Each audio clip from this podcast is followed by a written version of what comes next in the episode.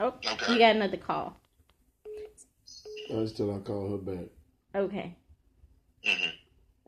So the que- the subject is about sex, and I want to know when did you first learn about sex?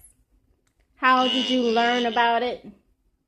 Did you s- see someone or some people? Did you learn from school, your parents? How did you learn about it at first? Uh, I learned from my siblings. Um, Okay. They, they, they talk about it. The older siblings. Okay. And do you think or believe that God created sex just for procreation? Or did he also give us sex to enjoy? What do you think? Is it just for Uh, I procreation? think he, I think he gave it. Uh, I think he gave it for all reasons. You know, for us to enjoy and to repro you know, and to procreate. Okay.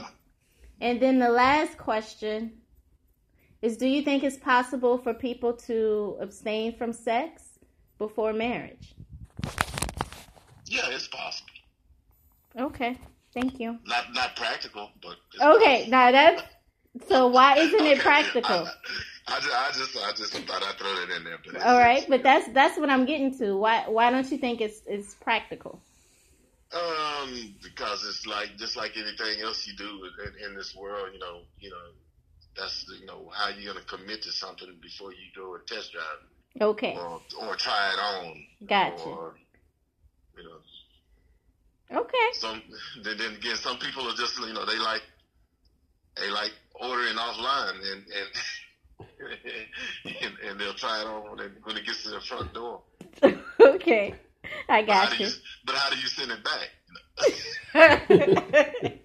okay, I got you. So you feel you feel where I'm coming from? I understand what you're saying. I do.